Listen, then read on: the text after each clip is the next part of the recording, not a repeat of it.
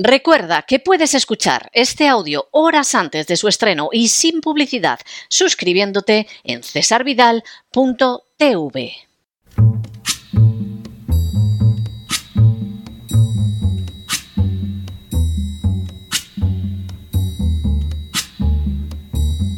La voz con César Vidal, desde el exilio. When the night has come and the land is dark and the moon is the only light we'll see. No, I won't be afraid. Oh, I won't be afraid just as long as you stand, stand by. Muy buenos días, muy buenas tardes, muy buenas noches y muy bienvenidos a esta nueva singladura de la voz. Soy César Vidal, hoy es el jueves 14 de diciembre de 2023 y me dirijo a los hispanoparlantes de ambos hemisferios, a los situados a uno y otro lado del Atlántico y del Pacífico y como siempre lo hago desde el exilio. Corría el año 1921 cuando el rabino jefe de Moscú, Yakov Mase, se entrevistó con el revolucionario León Trotsky a fin de pedirle protección para los judíos. Trotsky no veía razón alguna para la solicitud, ya que una de las primeras medidas del gobierno comunista llegado al poder en octubre de 1917 había sido la de condenar el antisemitismo incluso con la pena de muerte. Sin embargo, el rabino Matze proporcionó a Trotsky una contestación contundente. Lo que hace el judío Trotsky lo paga el judío Bernstein.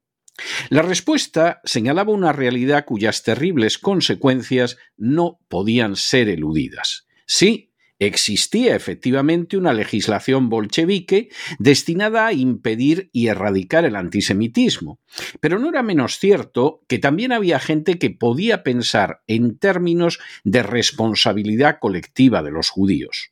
Con un gobierno bolchevique mayoritariamente judío, con unos socialistas mencheviques cuya dirección era casi en la mitad judía, con judíos en diversos cargos relacionados con el avance de la Revolución rusa, e incluso con judíos como Bela Kun o Rosa Luxemburgo, provocando revoluciones en el centro y el este de Europa, los europeos y los rusos contrarios al proceso revolucionario y al socialismo iban a asociar a los judíos a todos con lo que estaba sucediendo en Rusia y en algún momento lo que era realizado por el judío Trotsky y otros camaradas acabaría siendo pagado por un judío Berenstein que no solo no tenía culpa de nada, sino que incluso podía ser contrario a lo que estaba aconteciendo. Al fin y a la postre, la creencia en responsabilidades colectivas y la no distinción en el seno de un pueblo acaba arrastrando a la terrible injusticia de que gente inocente pague por lo que no solo no ha hecho, sino incluso por lo que también puede llegar a aborrecer. En las últimas horas hemos tenido nuevas noticias sobre judíos que no solo no se identifican con la política llevada a cabo por Netanyahu, sino que incluso cuestionan la misma existencia del Estado de Israel. Sin ánimo de ser exhaustivos, los hechos son los siguientes. Primero, a pesar de que la propaganda sionista insiste en identificar a los judíos con el sionismo sin ningún tipo de fisuras e incluso al sionismo con la política que desarrolle en cualquier momento el gobierno del Estado de Israel, la realidad histórica y actual resulta muy distinta. Segundo, desde su fundación a finales del siglo XIX, el sionismo encontró enormes resistencias en el seno del judaísmo. La principal era de carácter religioso y consistía en argumentar que un movimiento fundamentalmente nacionalista y secular no podía sustituir la labor del Mesías en el establecimiento de un Estado judío. Por lo tanto, apoyar al sionismo implicaba una horrible blasfemia consistente en pretender sustituir a Dios y además hacerlo desde una perspectiva nacionalista y mayoritariamente socialista en aquel entonces. Tercero, Esa oposición al sionismo, que duró varias generaciones, tuvo un ejemplo en los judíos ortodoxos del movimiento Neturei Karta, que todavía en la actualidad rechaza la creación del Estado de Israel, al que considera una creación blasfema de hombres impíos.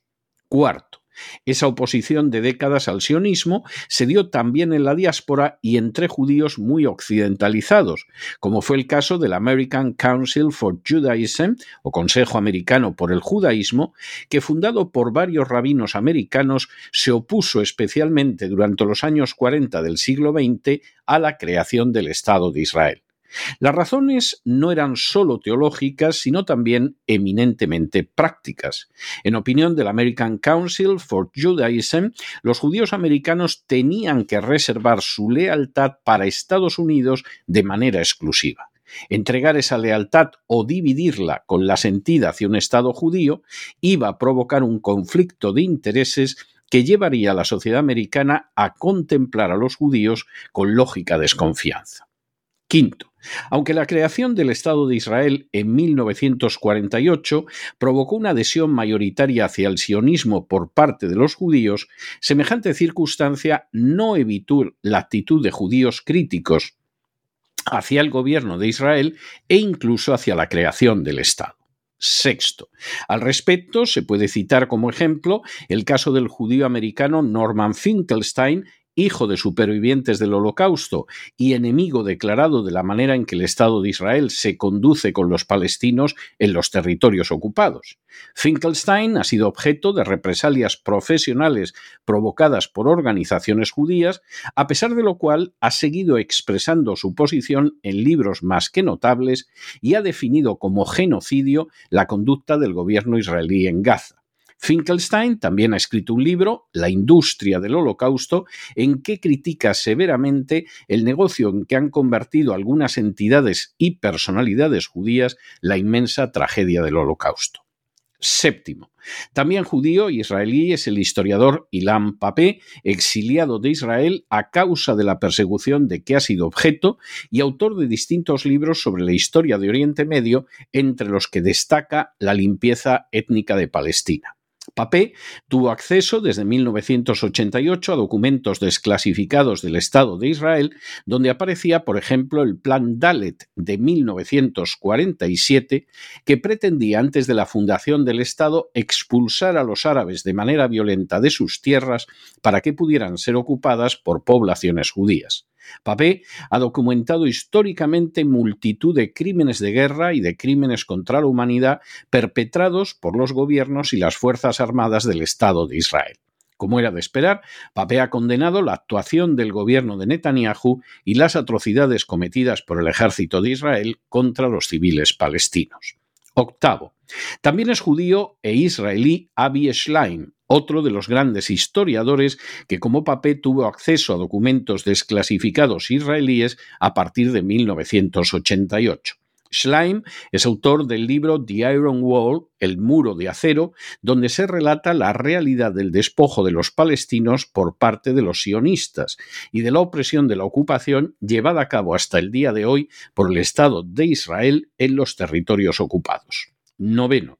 También son judíos los miembros de Jewish Voice for Peace, es decir, Voz Judía por la Paz, una organización judía americana que es contraria al sionismo y a la política de ocupación de Israel, que cuenta con un consejo rabínico formado por nada menos que 46 rabinos americanos, que se han manifestado repetidamente en contra de la situación perpetrada por Netanyahu en Gaza y que además combate el antisemitismo.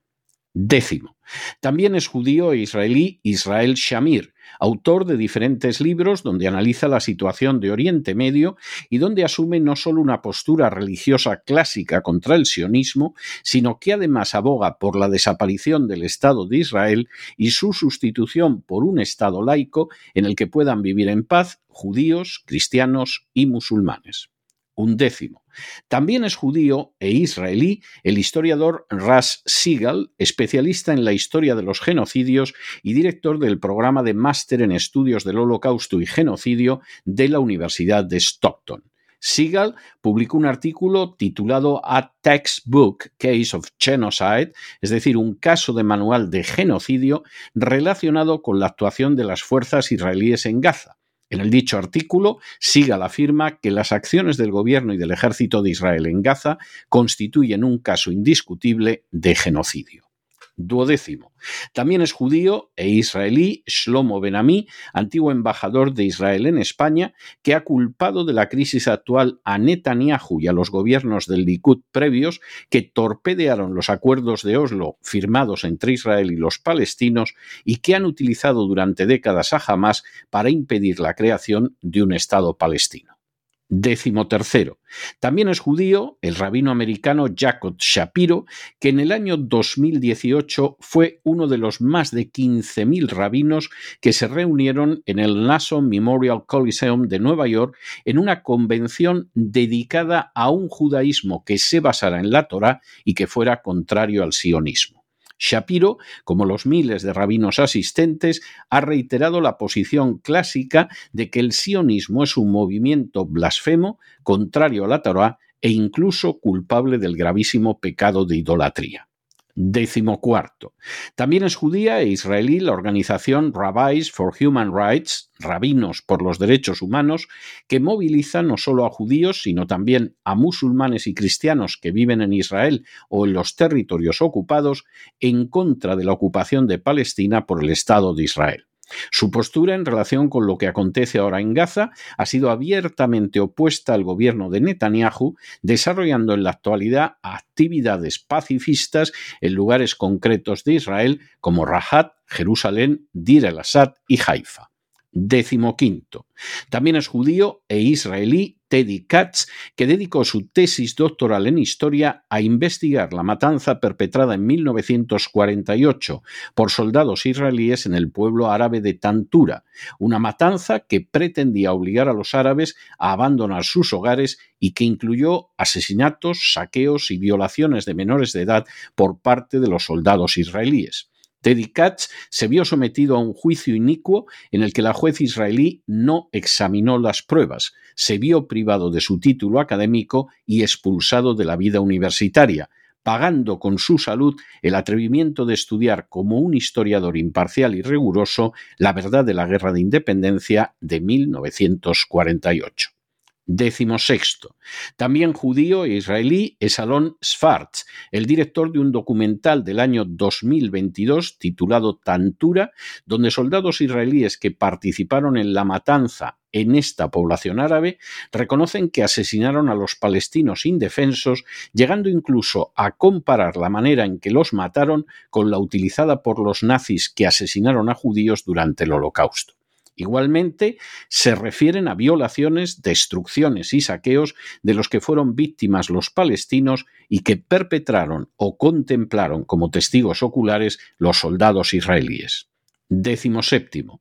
También son judíos e israelíes los numerosos objetores de conciencia de Israel, como Atalía Benaba, que prefieren ir a prisión antes que desempeñar tareas militares en los territorios ocupados por considerar que cumplen con un papel de opresión inmoral y colonial. Y octavo, también judío e israelí, fue el genial Yeshayahu Leibovitz, el filósofo más importante de la historia del Estado de Israel, y uno de los más relevantes de la historia judía. Leibovitz era sionista, pero insistía en que no existe nada bíblico, ni espiritual, ni religioso en el Estado de Israel, y en que no pasa de ser un intento meramente humano que en sí podía ser legítimo. Esa legitimidad, según Leibovitz, la perdió el Estado de Israel tras la guerra de agresión de los seis días y la ocupación de los territorios árabes, y de manera muy especial desde la aceptación judicial de la práctica de la tortura. Leibovitz llegó a acuñar el término de judeonazis para referirse a aquellos que perpetraban acciones de represalia contra civiles palestinos.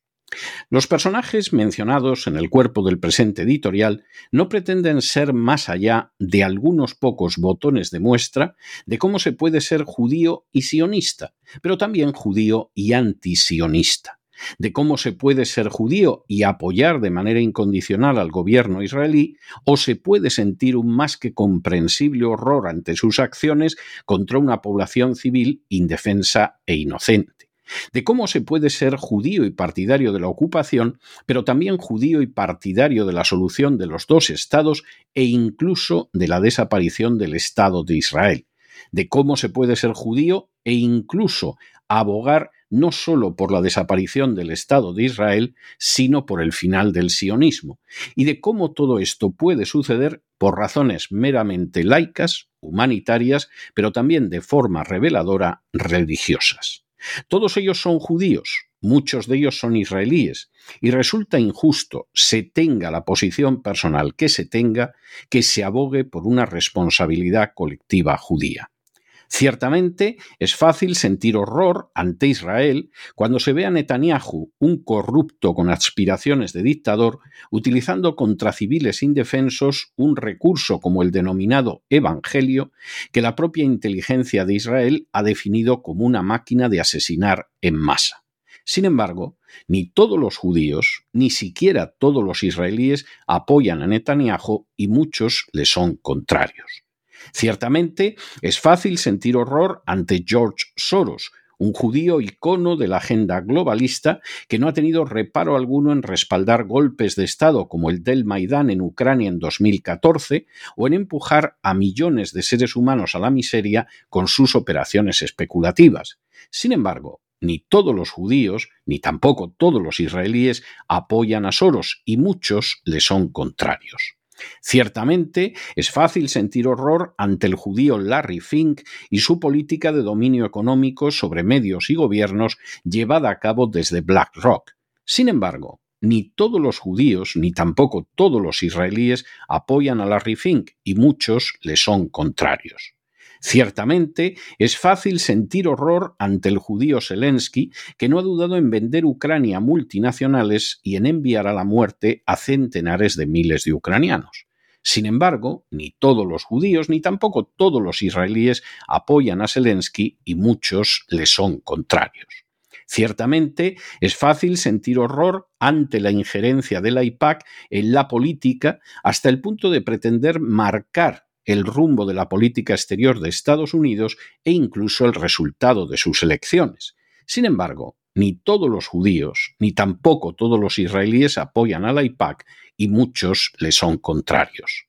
Ciertamente, es fácil sentir horror ante el judío Jeffrey Epstein, que proporcionaba niños y prostitutas a personajes célebres para favorecer los intereses de la CIA y del Mossad.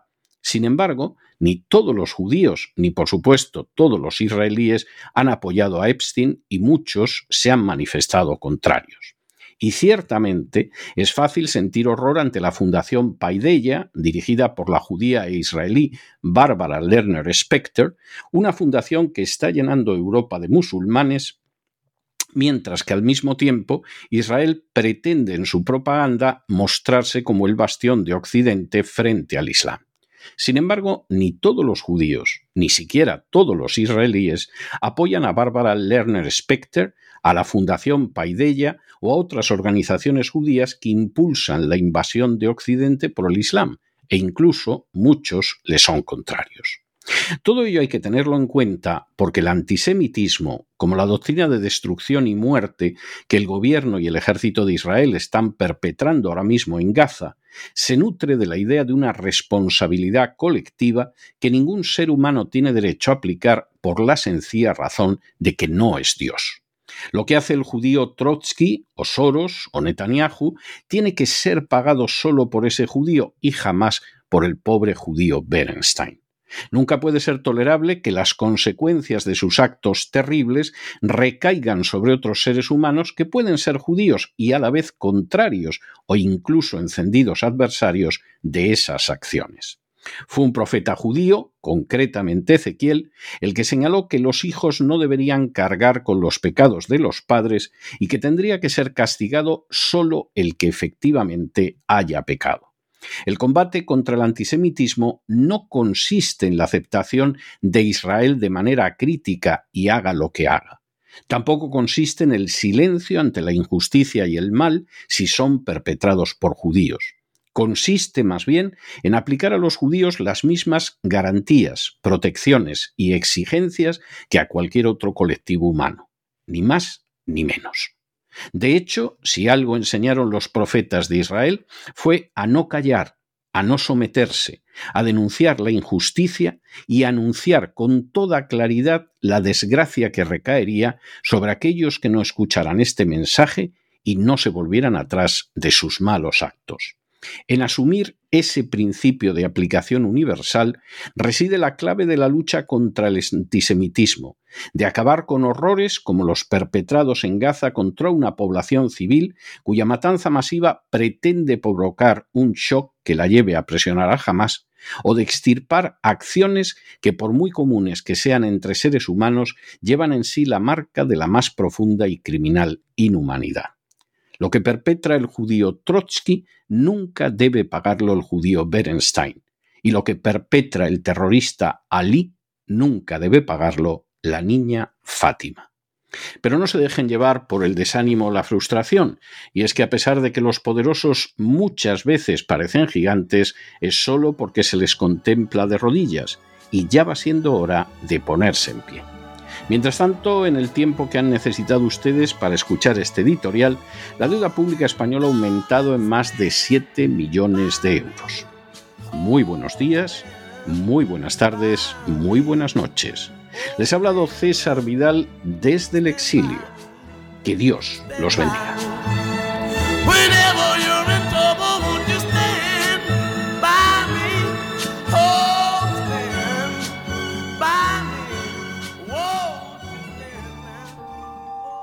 Esta sección está patrocinada por crowdfunding con el siguiente mensaje.